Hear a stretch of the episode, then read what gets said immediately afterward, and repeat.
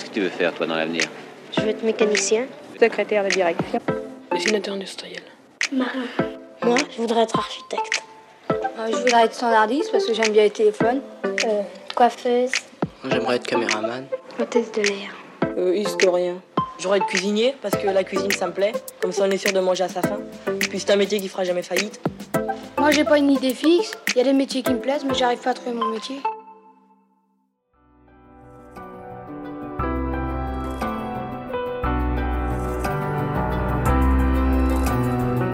Me suis sentie à ma place. Euh, j'ai eu ce sentiment que j'étais à ma place, voilà, qui ne m'a pas lâché depuis. Mais je, j'ai découvert ça. Oui, c'était une renaissance, absolument.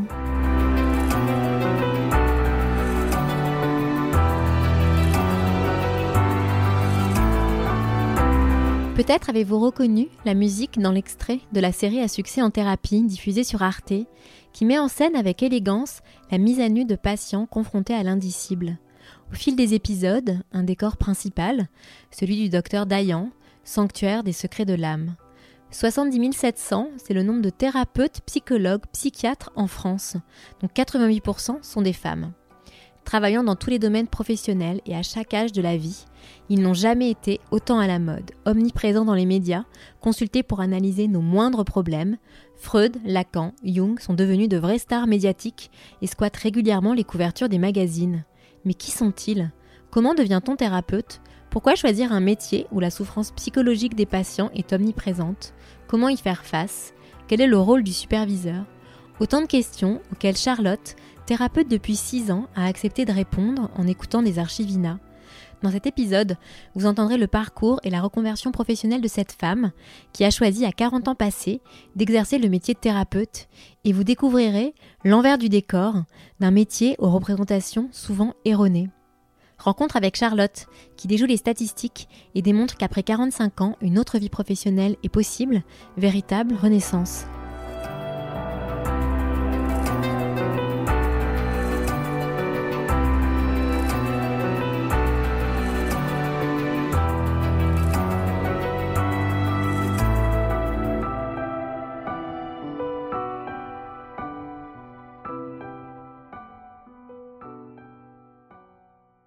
Bonjour Charlotte. Bonjour. Merci beaucoup d'avoir accepté de participer à ce nouvel épisode du podcast sur le métier en cette journée euh, caniculaire. Alors, tu viens donc euh, parler de ton métier et donc à la question qu'est-ce que tu fais dans la vie? Qu'est-ce que tu réponds? Je fais de la psychothérapie, je suis thérapeute et je te remercie Elvire de m'avoir invitée. Non, je t'en prie, avec plaisir. Alors, tu es thérapeute, est-ce que tu peux nous dire la différence avec euh, psychologue et comment tu es arrivée à devenir thérapeute Oui, alors euh, pour devenir psychologue, il faut faire 5 ans de fac avec un master 1, un master 2. C'est une reconversion que j'ai fait sur le tard, donc je ne voulais pas passer la licence puisque je savais déjà que je voulais faire de la psychothérapie. Mhm. Or, pour être psychothérapeute, il faut euh, soit faire la fac 5 ans, puis euh, une formation pour être psychothérapeute. Moi, j'avais pas tout ce temps-là. Et je Mhm. savais déjà que je voulais voir des gens en psychothérapie. Donc, je suis allée directement en formation pour pratiquer la psychothérapie. Voilà. Mais le psychologue, lui, par exemple, va pouvoir faire des choses que moi, je ne peux pas faire, mais que je ne voulais pas faire, comme euh, des tests euh, de QI, Mhm. travailler avec des autistes, travailler avec des pathologies, euh, mais qui, qui ne m'attiraient pas. Donc, je ne suis pas allée vers là. Et tu disais que c'était une reconversion, qu'est-ce que tu faisais avant? Alors, il y a très longtemps, pendant dix ans, j'ai fait des relations presse et des relations Mhm. publiques dans le cosmétique. Donc là, rien à voir, parce qu'on était dans le paraître, Mhm. ce qui n'est pas le cas de mon métier aujourd'hui. Ensuite, j'ai été mère au foyer pendant Mhm. plus de 20 ans. Alors, pendant lesquels, de temps en temps, je, fais- je prenais des petits boulots de commercial au moment du salon du prêt-à-porter ou des choses comme ça. Euh, j'ai aussi fait une formation pour être coach, coach de vie. Et il manquait quelque chose. Moi, ça me frustrait. À chaque Mhm. fois, euh, euh, se poser la question du passé de la personne. Et j'étais plus attirée par ça, moi, que par le présent, l'action et l'avenir. Mais j'avais une frustration, il y avait un manque. C'était ça qui t'intéressait, c'était chercher un peu ce qui s'est pu se passer dans l'enfance pour comprendre euh, la vie que les gens mènent? Bah, C'est-à-dire que moi, j'ai coutume de dire aujourd'hui, d'expliquer aux, aux patients que je reçois, que mon métier, c'est un peu deux choses. La, la première, c'est de recabler le corps, le cœur et la tête, le mental. Et la deuxième chose, c'est un peu, euh, on va faire une enquête ensemble. Hein, on va Mhm. aller regarder ce qui s'est passé dans ce qu'on appelle le transgénérationnel, ce qu'on appelle aussi euh, l'héritage psychique, de quoi la personne a-t-elle hérité. Et on va un peu faire concorder les deux, regarder les deux. Donc oui, ça, ça m'intéresse. Cette partie-là m'intéresse beaucoup. Donc ça implique en séance de repartir euh, sur l'arbre généalogique et voir euh, s'il y a eu euh, des traumatismes au niveau des ascendants, c'est ça? Absolument. C'est-à-dire qu'on va, euh, je, vais, je vais régulièrement faire ce qu'on appelle un génogramme et on va aller regarder un peu l'histoire de la famille. Et alors là, on, en trouve, on trouve souvent des pépites qui nous servent beaucoup. Ouais, Qui permet de dénouer après. euh, Ouais, mon mot à moi, c'est détricoter. Pourtant, je ne tricote pas, mais détricoter. Et après, on va retricoter ensemble. On va tricoter ensemble. Petite, Hum, tu pensais vouloir être thérapeute? Pas du tout. pas, du tout. pas du tout. Euh, euh, je voulais, qu'est-ce que petite alors petite, je voulais absolument avoir des enfants. Ah C'était ouais. le rêve de ma vie, c'était d'être maman. Et puis après, j'ai eu envie de faire des métiers comme euh, euh, hôtesse de l'air, évidemment, Mhm. maîtresse d'école. Mhm. euh, euh, voilà. Et puis plus tard, j'ai eu envie de faire de la comédie, d'être actrice. Mhm. Tu disais que c'était une reconversion. Alors, on va parler du métier, mais je vais te passer une archive. Alors, c'est pas sur le métier de thérapeute, c'est sur le métier de psychologue. Ça s'apparente quand même. Bien. C'est une ancienne archive de 1965 où on interroge donc euh, des élèves en psychologie et j'aimerais bien que tu réagisses après à l'archive pour me dire s'il y a toujours euh, des choses communes entre euh, aujourd'hui et 1965. Ok. Pourquoi rêve-t-on d'être psychologue? Mademoiselle, s'il vous plaît. Vous faites de la psychologie et Madame qu'est-ce que vous faites? Vous êtes en Eh première bien, je année? suis en première année de licence. Je prépare deux certificats. Certificat de psychologie générale et de psychologie de l'enfant. C'est cela. Et pourquoi la psychologie? Eh bien, parce que c'est une matière qui m'a toujours euh, passionnée, euh, déjà depuis le lycée, parce qu'on ne travaille pas sur euh, de l'inanimé, mais enfin, c'est l'homme qui nous intéresse. Et puis Oui. euh, aussi, euh, c'est une matière euh, qui est encore assez nouvelle, c'est un métier qui n'est pas trop encombré. D'autre part, il y a beaucoup de débouchés. Et enfin, pour moi, ça m'intéresse personnellement euh, parce que l'on peut, c'est un travail qui peut se faire à mi-temps. Et pour une femme, euh, enfin pour une femme, une femme mariée, ça permet de concilier l'activité matrimoniale l'activité euh, C'est-à-dire, euh, on peut peut-être penser faire, euh, après trois ans, avoir une spécialisation, plus ou moins. Enfin, moi, je pensais plutôt euh, euh, me- aller plutôt du côté des délinquants. Je pense que j'ai choisi la psychologie parce que j'étais motivée socialement à choisir la psychologie. Il y avait des problèmes sociaux et je me suis intéressée plus ou moins à la résolution de ces problèmes. Et il n'y avait pour moi que la psychologie pour résoudre ce genre de problèmes. Oui.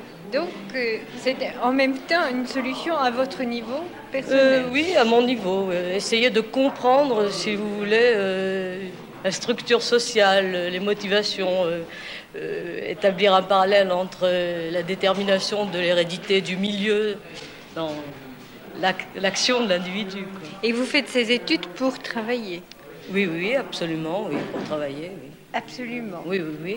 Euh, je suis surtout intéressée par la pratique du métier, beaucoup plus que par les études elles-mêmes. Alors Alors, euh, dans ce que j'entends là, ce que j'ai entendu là, il y a des choses qui perdurent, je crois. Euh, je crois qu'il faut, euh, oui, il faut aimer les humains. Une Mhm. jeune fille qui le dit pas comme avec ces mots-là, mais qui, Mhm. qui parle de ça. Donc, je crois qu'il faut quand même aimer les humains, ça c'est sûr. Euh, je pensais à la sociologie et à la philosophie quand j'ai entendu euh, ces entretiens, parce que no- mon activité n'est pas très loin de ça finalement. Enfin, en tout cas, moi, je m'y ressource. C'est un vrai métier. Euh, c'est un vrai métier. Euh, bon, voilà, c'est un peu désuet. Il y, a, il y a des choses réelles dans ce qui est dit là. Et puis, pourquoi on fait de la psychologie Euh, Je crois que chacun a ses raisons. Et alors, comment ça se passe la formation? Ça dure combien de temps la formation que tu as suivie? Alors, moi, j'en ai fait deux en même temps. D'accord. J'ai fait une, une formation en psychothérapie. Euh, mon champ d'investigation, je pourrais dire, mon- l'école à Mhm. laquelle j'ai été formée, c'est l'analyse psycho-organique. Il y en a beaucoup, on parle toujours de la psychanalyse en France.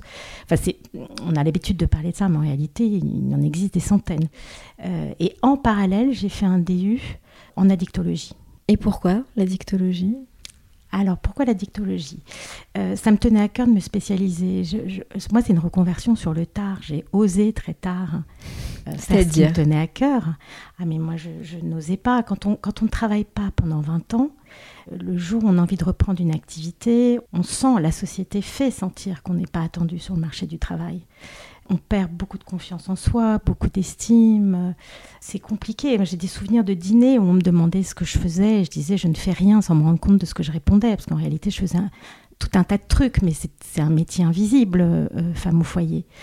Euh, Ce n'est même pas reconnu comme un métier. Mais oui, c'est vraiment, c'est mm. bon. On, ne va pas rentrer dans le mm. débat, mais mm. mais c'est un sujet qui m'active pas mal encore aujourd'hui. C'est un vrai boulot euh, réellement, et on y met beaucoup de cœur. Il y a du cœur, mais euh, c'est un vrai boulot qui a créé une grande mésestime à un moment donné. Hein. Je, me suis diluée dans ma vie de couple, diluée dans ma vie de maman. Mm-hmm. Alors c'était mon choix aussi. Hein. Je n'ai pas été victime, c'était un vrai choix. Mm-hmm. Mais quand j'ai voulu en sortir euh, là, j'ai découvert que non seulement on m'attendait pas, mais qu'en plus, euh, j'intéressais personne. Quand j'ai passé mon bac, je voulais soit faire de l'histoire en fac, de la philo, de la psychothérapie. Et ah, tu vois, tu y pensais déjà J'avais, bien sûr, oui, mhm. c'était déjà là, un, un, de ces trois choix. Mhm. J'avais aussi envie d'être journaliste. Enfin, il y avait, de mhm. toute façon, il y avait un rapport avec les mots, c'est certain, avec les mots et l'histoire. Et mes parents, croyant bien faire, m'ont dit non, non, non, mais qu'est-ce que tu vas faire avec ça plus tard euh, Pas du tout, il faut que tu fasses du commercial. Enfin, bon, voilà. Et puis, une chose entraînant une autre, je me suis mm. retrouvée à faire des relations presse, relations publiques, donc l'exact opposé de ce que j'aurais aimé faire, même si j'écrivais des dossiers de presse. Donc, les mots étaient pas loin. Mais je me sentais pas à ma place, jamais. Et puis, j'ai arrêté de travailler quand j'ai eu euh, mon deuxième enfant. Euh, j'ai été donc cette maman-là qui ne travaille pas, qui est à la sortie de l'école, qui emmène goûters. Mmh. Et puis, il y a eu des accidents de parcours, plus euh, l'énorme mésestime que je vivais, qui m'ont amené en thérapie. Au bout d'un moment, j'ai senti qu'il fallait que j'existe par moi-même. La thérapie, quand tu décides de démarrer, mmh. c'est parce que tu te rends compte de ta solitude? Mais c'est au-delà, je me souviens très bien du déclic. Oui, c'était quoi? euh, J'y ai repensé avant qu'on se, qu'on se voit. C'était un jour, j'étais chez moi, j'étais toute seule, et puis euh, j'étais en train de traîner, je lisais un journal, je ne sais plus lequel. C'était une interview d'actrice, je ne sais plus laquelle.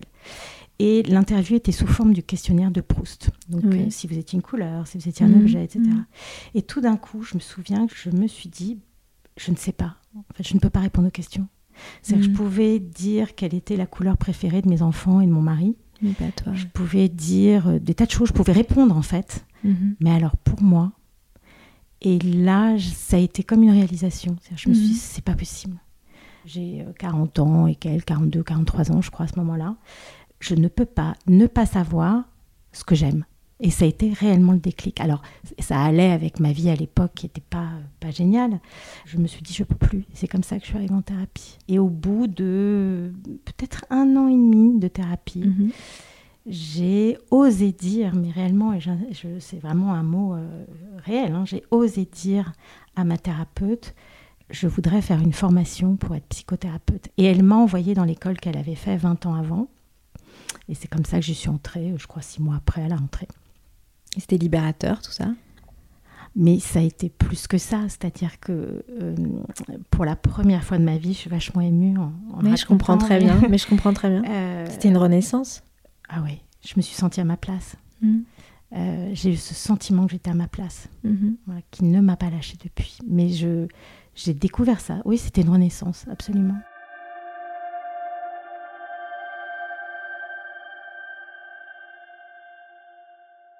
Est-ce que, est que, vous pensez qu'à travers les, euh, ces, contacts que vous avez avec les gens, ça, vous a donné un autre regard sur, sur l'humanité? Ça m'a certainement donné un, autre regard sur l'humanité, mais le respect pour la personne humaine, il doit précéder le, métier. Je veux dire, si on n'a pas de respect pour la personne humaine, il vaut mieux faire un autre métier. Euh, est-ce qu'il est y en a des gens qui font votre métier et qui n'ont pas de respect pour la personne oh, humaine? Certainement. Alors pourquoi est-ce qu'ils le font? Ils le font pour... Euh, pour l'argent? Oui, encore que maintenant, c'est, je ne sais pas si quelqu'un fait de la, psychanalyse pour l'argent. Je crois que c'est une autre époque. Euh, pourquoi ils le font? Euh, Peut-être par perversion. Enfin, j'en sais rien. Je, euh, bon, j'ai pas envie de taper sur les psychanalystes non plus. en tout cas, je crois que on, on, exerce ce métier pour les autres, mais aussi pour soi. Hein, on, éprouve, je crois, euh, euh, des satisfactions personnelles à, pratiquer ce métier, euh, mais on doit les dépasser. On, ne doit pas jouir en permanence de, recevoir des gens qui souffrent. Mais quand même, on cherche quelque chose qui nous concerne, nous, profondément. Mais encore une fois, le respect de la personne humaine euh, doit précéder le choix du métier. On, ne l'acquiert pas avec ce métier. Mm. C'est d'abord ça devrait être probablement dans tout métier, mais quand on a affaire aux autres et que les autres encore une fois nous font l'honneur de venir, parce que c'est un honneur de venir nous chercher pour euh, essayer de les aider, euh, ce respect doit être euh, immense et inconditionnel. Donc c'était Caroline Eliachev, donc c'est une émission de 1997 à découvert. Et Caroline Eliachev, elle est médecin psychologue spécialisée dans l'enfance. Je veux bien que tu réagisses à ce qu'elle dit. Ah oui, mais quelle femme, quelle femme, mhm. j'arriverai de la rencontrer, de l'avoir rencontrée. Oui, c'est ce qu'elle dit, euh, le, respect de la personne humaine, avoir le respect de la personne humaine avant qu'il arrive. Enfin, oui, évidemment, c'est important ce qu'elle dit. Je, je trouve qu'il faut être très courageux euh, pour venir en thérapie, ça demande du courage. Et puis, dans plus de la majorité des cas, hein, à, 60 ou 70%, je crois que ma superviseuse me disait il n'y a pas longtemps, à 80%, certaines études montrent que, quelle que soit la méthode, finalement, ce qui va faire qu'une thérapie prend ou pas, c'est le lien. Mhm. Est-ce que le lien, le lien de ce qu'on appelle le lien thérapeutique, est-ce qu'il va être bon entre le patient et le thérapeute? Donc moi j'ai beaucoup d'admiration pour les personnes, alors aussi bien dans mon travail avec les patients que dans ma vie privée, euh, qui osent se montrer vulnérables. Combien de fois j'entends dans ma journée, euh, non mais être vulnérable c'est être faible. Mhm. Donc il y a déjà ça à détricoter. Être vulnérable c'est pas être faible. Euh, se montrer vulnérable déjà, c'est être faible. Non, c'est pas être faible, c'est au contraire très très fort, c'est une grande force et c'est probablement une des premières choses sur lesquelles on va commencer à travailler parce que les personnes, Caroline Eliachev, dans cet extrait, elle parle de ces personnes qui nous font l'honneur de mm. venir. Mm. Et c'est vraiment comme ça que je le vis. Euh, c'est un grand honneur pour moi que semaine après semaine, des personnes viennent, déposent ce qu'ils ont à déposer dans cet espace qui est leur espace une fois par semaine pendant 50 minutes et qu'on va regarder ensemble. Mm-hmm. Et qu'est-ce qui te fait dire que thérapeute, c'est un métier qui te va bien? J'aime vraiment l'humain. J'ai une, croyance profonde dans la deuxième chance, ce que je retrouve avec euh, les addicts, par exemple, que je suis, mais pas que. Je suis pas que des addicts. Et donc tout ce mélange-là a commencé à, prendre sens à un moment donné, quand je cherchais ce que j'avais envie de faire. J'aime l'humain. Euh, je crois que j'ai une bonne capacité d'écoute, une bonne capacité d'empathie.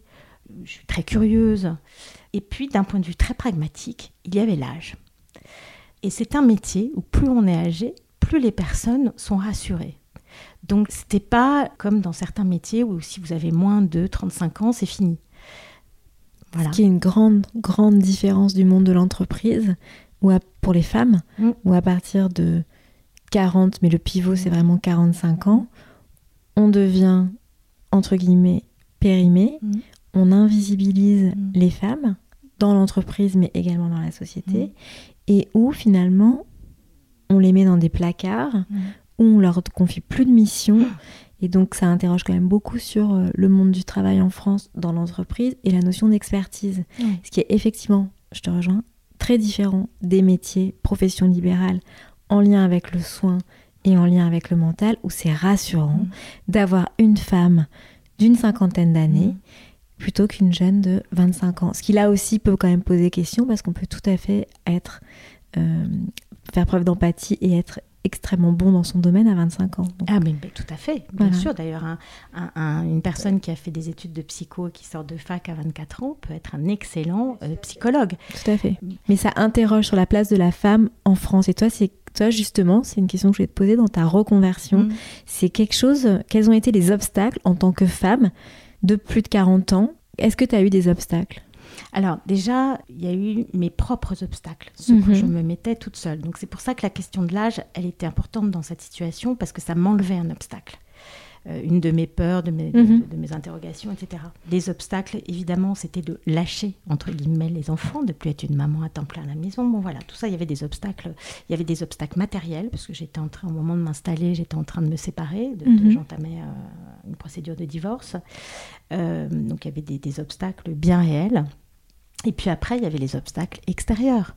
C'est-à-dire, euh, mais enfin, tu avais une vie confortable, euh, Mhm. pourquoi divorcer, pourquoi euh, prendre un boulot alors que tu étais tranquille, je ne sais pas, reprendre des études. On m'a beaucoup dit une chose qui m'a agacée, qui m'agace toujours d'ailleurs, alors que c'est plutôt gentil, ça part d'une bonne intention. Combien de fois j'ai entendu et j'entends, oh là là là le courage que tu as eu, tu as été très courageuse. Euh, mais moi, j'étais portée, j'étais passionnée par ce que je faisais, et je comprends toujours pas aujourd'hui, même si, oui, je, je comprends certaines choses, évidemment. Moi, je me suis affranchie de beaucoup de valeurs familiales, personnelles, Mhm. etc. Donc, euh, évidemment, oui, je divorçais, j'allais travailler, j'allais moins m'occuper de mes enfants, j'allais être moins présente, j'allais être beaucoup plus autocentrée. Enfin, il y a beaucoup de choses qui allaient changer. Mais la question du courage, bon, j'allais pas non plus, euh, je- enfin, j'allais pas sauver des vies, quoi. Vous voyez, euh, Mhm. euh, je faisais un truc qui me faisait super plaisir, c'est-à-dire que j'oublie pas que mon métier est un métier, mais c'est une passion aussi. Moi, c'était un choix profond. C'est plus ça qui a choqué dans mon entourage, c'était le fait que je parte, que je ne parte pour personne. Mhm. Enfin, c'est- Pour enfin, toi si, pour moi. C'est parti pour toi. voyez, ouais. pour personne d'autre Ouais. et pour un travail. Voilà, pour commencer une carrière. J'ai commencé une carrière à 50 ans et, et je, je c'est pas du courage. Je, je trouve ça assez désolant même qu'il y ait cette notion de courage et, et pourquoi pas. Dans mon groupe de formation, il y a une femme qui avait 54 ans euh, et, et pourquoi pas. Moi, j'aimerais savoir comment ça se passe le premier patient avant, pendant, après. C'est quoi ce moment particulier? Et tu te rappelles de ton premier patient? Ah ouais, très très bien, très très bien. Mhm. Très très très bien. Alors avant, c'était un mélange de joie mais énorme parce que ça devenait concret là. Ouais. Et puis euh, ah de peur mais une bonne peur. Euh, moi j'ai Mhm. tout le temps peur. Voilà. Depuis que je suis née, j'ai tout le temps peur. Et donc ce premier patient, bah, c'était un sacré défi quand même. hein. Et puis c'était ma nouvelle vie. Puis je fais ce métier par passion, mais j'en vis aussi. Et une chose qui m'a calmée euh, quand cette personne est arrivée, euh, ça a été de me souvenir que elle, elle ne savait pas qu'elle était ma première patiente. Et alors c'était assez incroyable parce que cette personne avait un parcours un peu similaire au mien, Mhm. sauf qu'elle avait, euh, elle était 5 ans, 5 ou 6 ans, euh, même un peu plus, euh, en arrière par rapport à là où j'étais, c'est-à-dire vraiment la question de j'ai un certain âge, qu'est-ce que je vais faire de ma vie. Mais cette patiente-là, je me souviens très bien de me sentir là, euh, de pas me sentir tendue, euh, avoir l'impression que je vais pas savoir quoi dire, quoi faire. Mhm. Ça a été une séance où je, m- où je me disais j'y vais avec qui je suis. Mhm. Voilà. Oui, j'ai peur. Oui, j'ai peur de pas être à ma place, de pas savoir faire. C'est pas grave. Je vais faire avec ce qui est là. Et après, alors, quand elle s'en va et que tu fermes la porte? Un énorme sentiment de fierté. J'ai appelé, euh, j'ai appelé mes copines évidemment. Ça y est, c'était, concret quoi. Ça y est, Mhm. c'était euh, cinq ans et quelques d'études où euh, j'étais dans mon cabinet. Enfin, j'avais les clés de mon cabinet. C'était plus un rêve. C'était un rêve qui se confrontait à la réalité et je me sentais à ma place.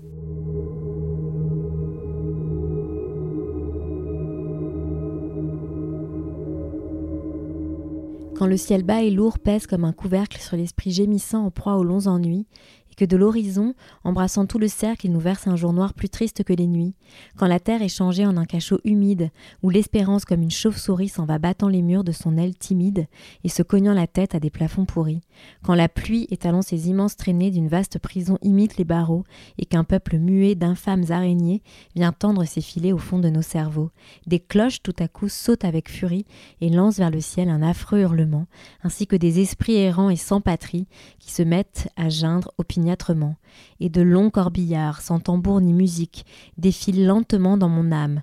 L'espoir vaincu pleure, et l'angoisse atroce, despotique sur mon crâne incliné, plante son drapeau noir.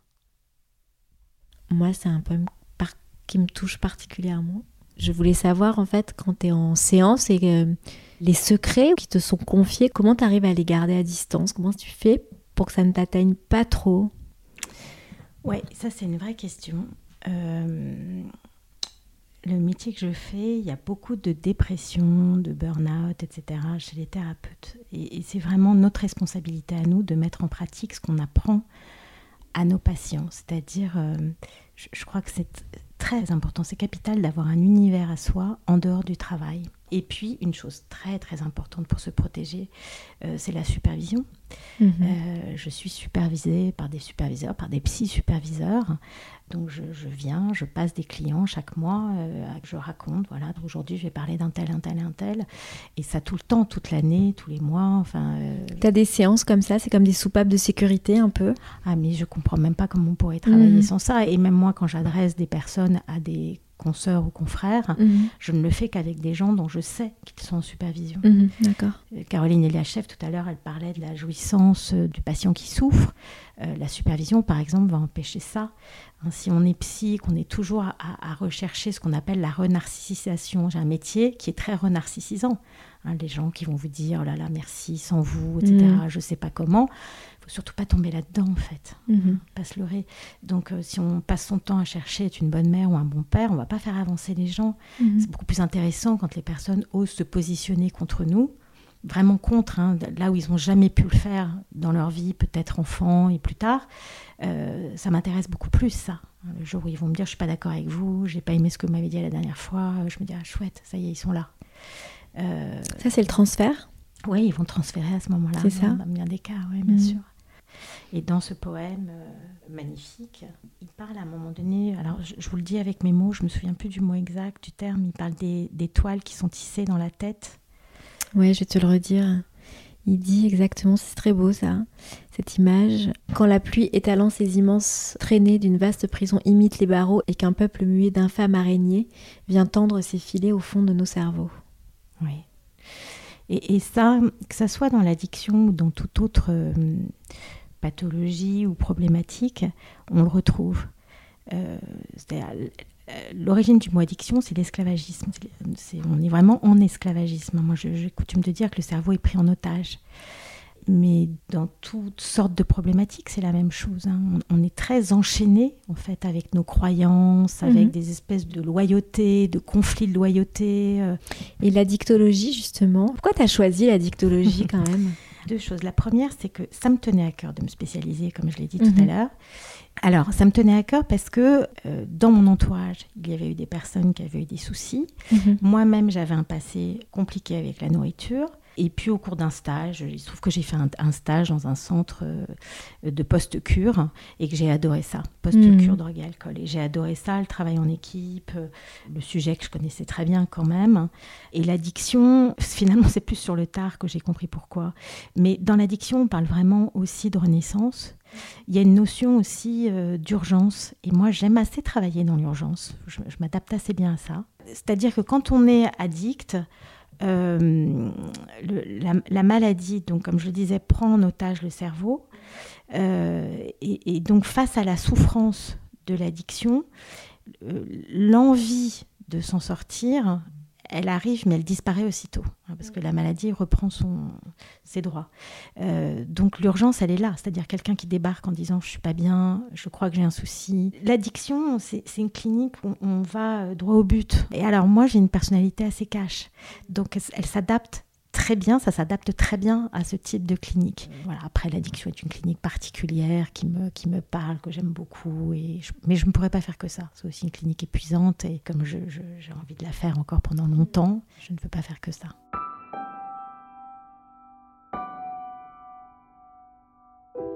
J'ai bien fait d'être psychiatre. Je pense que Ouais. si j'avais été plombier, euh, coureur, pilote automobile Ah oui ou pilote d'avion, euh, ça aurait été une beaucoup moins bonne idée. Et je, je serais resté avec. Voilà, il aurait fallu que j'aille moi-même passer beaucoup de temps chez un thérapeute. Là, je suis en maintenance permanente grâce à mon métier. oui, et cette anxiété, cette timidité euh, qui était là, en tout cas très forte euh, au début, c'est important aussi pour vous que vos patients le sachent. Alors, c'est très important, notamment alors pour la timidité. Moi, j'ai le souvenir très précis de toute l'époque où à Sainte-Anne, nous étions ultra spécialisés dans ces questions d'anxiété sociale. Nous traitions ça sous forme de groupe, c'est ce qu'il y a de mieux. On réunit les personnes qui ont très peur de regarder les gens dans les yeux, de parler Mhm. devant les groupes, etc. Et je demandais systématiquement à tous les stagiaires, tous les médecins, stagiaires, etc. Caroline, tu te On souviens partie, oui. Voilà, tu en Oui, faisais partie. Je leur disais voilà, le premier tour de table qu'on va faire avec nos patients, je vous demande aux uns et aux autres, tous soignants que vous êtes, de parler de vos propres euh, moments d'anxiété sociale, de votre trac, de vos doutes, de votre timidité, parce que vous ne me ferez pas gober que vous n'en avez pas. Et tout le monde avait des trucs à Mhm. raconter. Et la tête des patients, lorsque nous, médecins, soignants, psychologues, infirmiers, nous parlions tranquillement en disant, voilà, moi, pendant longtemps, je ne pouvais pas parler en groupe. À la fois la surprise, la réassurance, se dire, Mhm. punaise, mais c'est possible, des humains sympas qui ont pu dépasser ça. Eh bien, je pense que c'était un des grands ingrédients qui les aidait à avancer. Donc on a entendu au micro dans l'émission La tête au carré de France Inter en 2015 le psychiatre et psychothérapeute Christophe André et je trouvais que ça faisait écho à ce que tu disais donc j'aimerais bien que tu réagisses à cette archive. J'ai pas l'impression de me soigner moi-même en étant thérapeute. J'essaie d'être vigilante à me soigner à l'extérieur. Par contre, c'est vrai que ça vient réparer beaucoup de choses. Euh, sentiment euh, d'illégitimité, syndrome d'imposteur, comme j'en ai parlé tout à l'heure. Euh, J'existe, en fait, quand je Mhm. fais ce métier. Voilà, c'est tombé sur ce métier-là. Pour mon plus grand bonheur, j'ai pu euh, rencontrer ce métier et me rencontrer en faisant ce métier. Donc, je ne sais pas si on pourrait parler de soins. Je me soigne chez ma thérapeute, Mm. je me soigne en thérapie, que je, je fais toujours. Pour ce qui est des failles, il rejoint en ça, moi je, je l'adore, Christophe André, il fait partie de mes panthéons des idoles. je travaille en congruence avec comment je me sens. Je vais évidemment pas dire à un patient quand il arrive que moi aussi je suis triste ou quand il me parle de sa tristesse. En revanche, euh, pas plus tard que la semaine dernière, euh, à une personne qui me disait mais je- j'en peux plus, j'en ai marre de me battre, je suis fatiguée, je suis tout le temps en dépression, etc., etc. Mhm. Je lui ai dit que j'avais été en dépression, que je comprends intimement Mhm. ce qu'il ressent, cette sensation-là. J'ai pu le voir, ouf, voilà, se, comme, Mhm. comme se, Se libérer, ouais. se libérer tout d'un coup.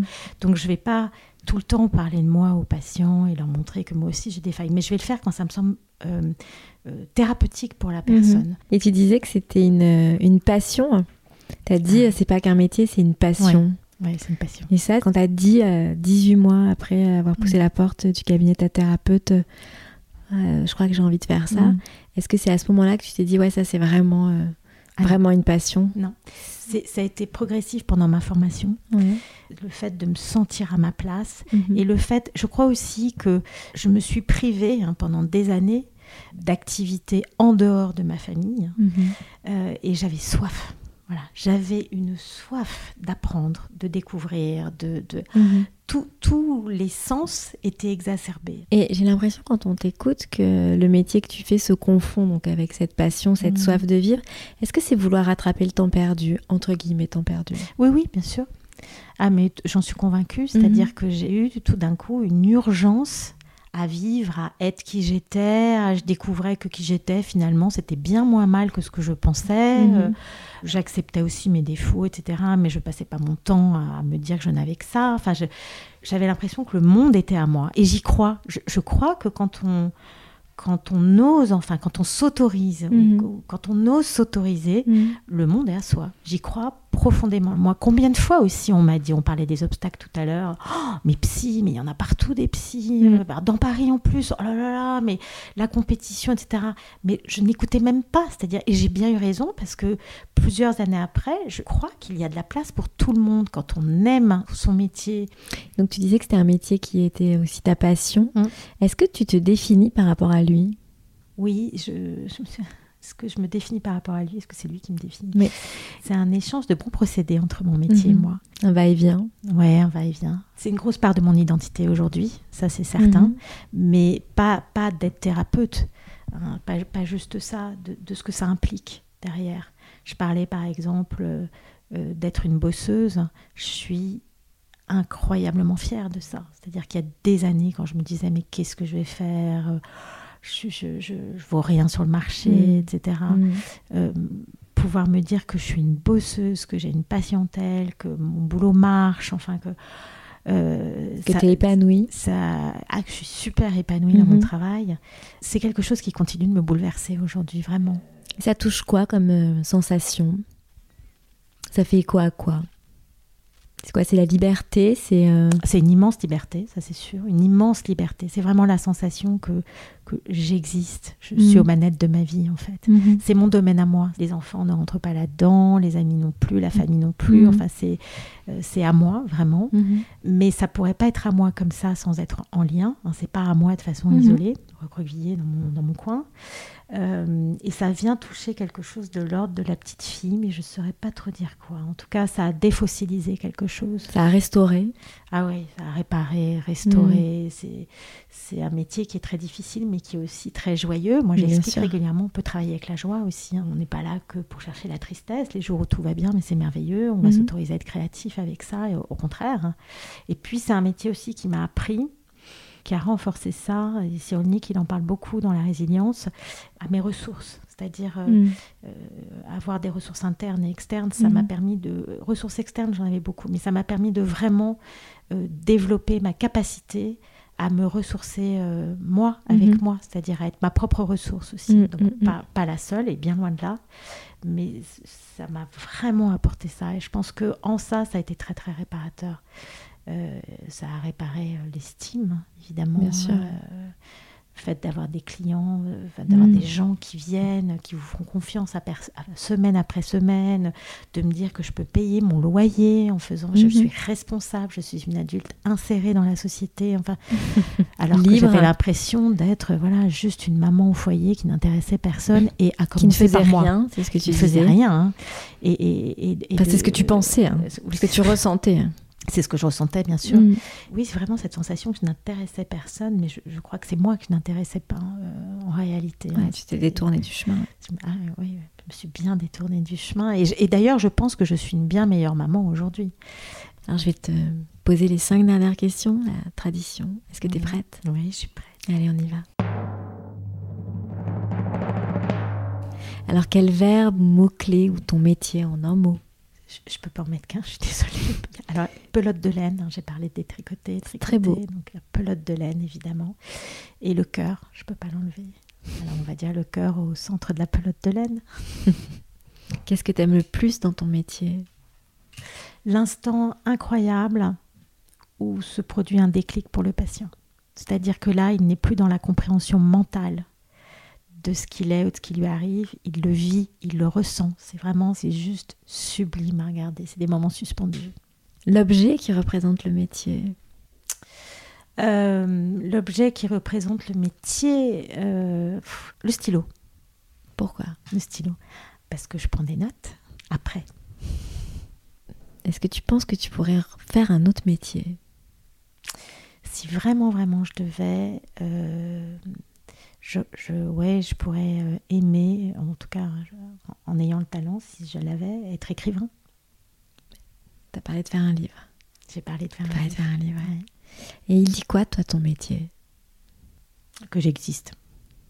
Est-ce que tu as une citation qui te fait penser au métier? Ouais, alors j'en ai une et qui est pas loin de ce qu'a dit euh, Cyrulnik. C'est une citation de Sartre. Dis-moi. Euh, L'important, ce n'est pas ce qu'on a fait de nous, mais ce que nous-mêmes nous faisons de ce qu'on a fait de nous. Voilà. Et cette citation, je, je l'adore parce que pour moi, elle représente vraiment, vraiment tout le sens d'aller euh, faire une thérapie. Ça représente ce que moi, j'ai vécu en tant que patiente. On va arriver en thérapie, on va raconter tout ce qu'on a vécu, tout ce qui était difficile, etc., etc. Et en réalité, qu'est-ce qu'on va en faire de tout ça? Comment je vais m'affranchir de tout ça et pouvoir être moi Comment je vais m'affranchir de tous ces filets, justement hein C'est- pas tellement ce qu'on a fait de nous, ce qui est important. Bien que ça soit important. Mhm. Euh, C'est bien plus important de savoir comment on va transformer tout ça. Oui, c'est vraiment la transformation. C'est la transformation, c'est passer d'un état de euh, objet à sujet. Merci beaucoup, Charlotte, Merci à toi. d'avoir ouvert les Merci. portes du métier de thérapeute et de t'être euh, confiée avec autant de sincérité et douceur. Enfin, je suis très touchée par euh, cette interview. Merci beaucoup. J'ai été très touchée aussi. Merci, merci de ton écoute. Je t'en prie. À bientôt. À bientôt.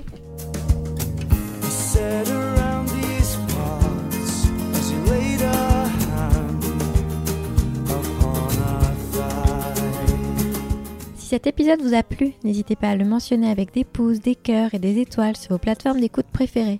Et pour suivre les coulisses du podcast, rendez-vous sur le compte Instagram sur le métier podcast ou sur le site internet sur le métier.com. Un grand merci à Lina pour son aide précieuse et au monteur qui a mis en musique cet épisode. Je vous donne rendez-vous la semaine prochaine.